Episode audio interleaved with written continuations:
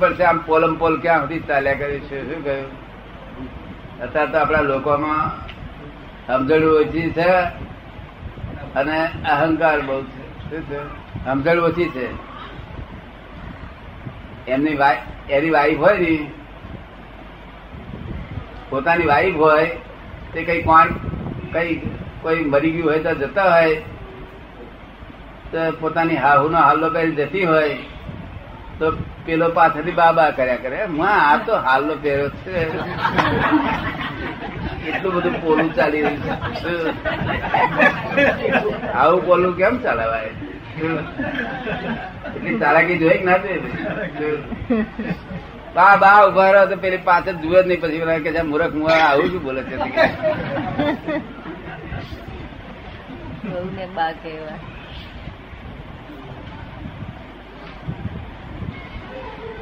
માટે આ જગત નો કોયડો એની મેરે આપોઆપ થઈ ગયેલો છે. ભગવાને કોયડો કર્યો નથી.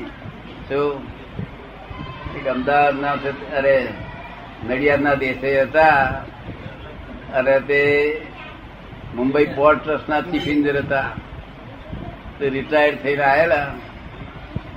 પછી એ બધે તપાસ કરતા હતા કે આ બધાએ ભગવાન ક્રિએટર કર્યું છે અને આ મહાવીર ના પાડે છે, એમાં આપણો શું મત છે? ભગવાન ક્રિએટર છે જ નહીં. ક્રિએટર નો અર્થ કુંભાર થાય. શું કહ્યું? મને કહે છે સી રીતે બન્યું? તારે મેં શબ્દ એક જ શબ્દ બોલ્યો, the world is the puzzle itself. Puzzle થઈ ગયા. God has not puzzle this world. તેની હાથે મને જે કહે છે કે એકદમ લોબાથી જે સુઈ ગયા નમસ્કાર કરવા માટે અજાયબી કહેવાય છે. આ વર્લ્ડ પઝલ કહો છો તમે? પઝલ છે. મેં જાતે જોયું. બોલું ભગવાન આશા કરે છે નિરંતર આનંદમાં પરમાનંદમાં. એમને શું દુઃખ થવાનું છે? એ કહે છે તને ગમે ત્યાં સુધી ચંદુલાલ નામ કરીને ફર્યા કર, પાણી પાણી બધું કરવું એ કર. ના ગમે ત્યાર પછી આવજે કે એ પ્રભુ પ્રાર્થના કરજે કે મને લઈ લો આવો તમારો ભેગો. તને ગમે તો મજા કરી ને, ગમે તો ના ગમે ત્યાર પછી તે હિન્દુસ્તાન લોકોને ફોરેનર લોકો ના ગમે એવું બને જ નહીં. કારણ કે પુનર્જન્મ સમજતા નથી. શું છે? ફોરેનના હિન્દુસ્તાન બહાર કોઈ પુનર્જન્મ સમજતો છે અને હિન્દુસ્તાનના લોકો પુનર્જન્મ સમજે છે. શું સમજે? એટલે આ લોકો જ અધિકારી છે.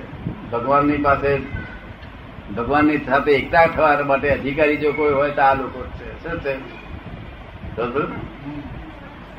એક જ્ઞાની પુરુષ મળે તો છુટકારો થાય. મુક્ત પુરુષ મળે તો મુક્તિ અપાવડાવે. મુક્ત એટલે મોક્ષ નો દાતા હોવો જોઈએ, મોક્ષ નું દાન આપવાયેલો હોવો જોઈએ. પછી એ મોક્ષ થાય નહીં. એમના કયાની આજ્ઞા પર રહેવું જોઈએ.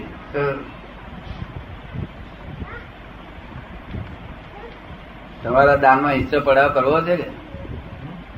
આ દાનમાં હિસ્સો પાડવો છે તમારો તો ચાલશે. તમને હજુ મોટી ઉંમરે ખબર, મોટી ઉંમર ઉતાવળ શું છે?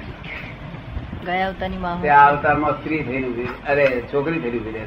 શું થયું? ખબર પડે ને? ગયા અવતારી માં આ અવતારમાં છોકરી થાય. ગયા અવતારનું દુષ્ચારિત્ર કોઈ જોડે કર્યું હોય તે આ અવતારમાં માં થાય. શું થાય? હવે આવા જગતમાં ઘણી વાર સીધું લેવાય. બોલું જગત કશું લેવા દેવા વગરનું. કેવું? કશું લેવાય નહીં, દેવાય નહીં. કોઈ અહીંયા આણંદમાં તો બાપ મરી જાય એટલે છોકરા પાછળ બળી પડતા જ નહીં. છોકરા બળી ના મરે, પાછા આવે. છોકરો કહેવાય કેવી રીતે? બાપ મરી ગયા પછી છોકરા મરી ના મરે. તમારે તો આવું પાછા આવે? હા, કેવું આપડે તો કેવો રિવાજ? તો પછી હગાઈ જ ન હોય. હગાઈ તો રિયલ હગાઈ કોણ નામ કેવાય? બાપ મરી ગયો એની પર પડી મરે એનું રિયલ હગાઈ. આ તો રિલેટિવ હગાઈ છે. કેવી છે? રિલેટિવ એટલે જેવું રીતે રાખે એવી રીતે આપણે રાખીએ તો આગળ ટકે નહીં. તો એક ગાળો પડે ને આપણે ગાળો પડે ફાટી જાય. હવારમાં તો રિલેટિવ વગેરે છે. ટેમ્પરરી એડજસ્ટમેન્ટ છે ખાલી. આ ખરેખર સાચી છે ગઈ નથી. આ તો હિસાબ છે આ બધો ઋણાનુબંધમાં ફેર કશું નહીં. આત્મ સાક્ષાત્કાર નું પરિણામ એ મોક્ષ. એનું પરિણામ આવે આત્મ સાક્ષાત્કાર થયા પછી જે પરિણામ આવે તે મોક્ષ કહેવાય. મોક્ષ અને આત્મ સાક્ષાત્કારમાં શું છે પ્રશ્ન? આત્માનું જ્ઞાન થાય તો બધી ભૂલો તટ ભોગવાઈ જાય. બધી ભૂલો વધારે નથી.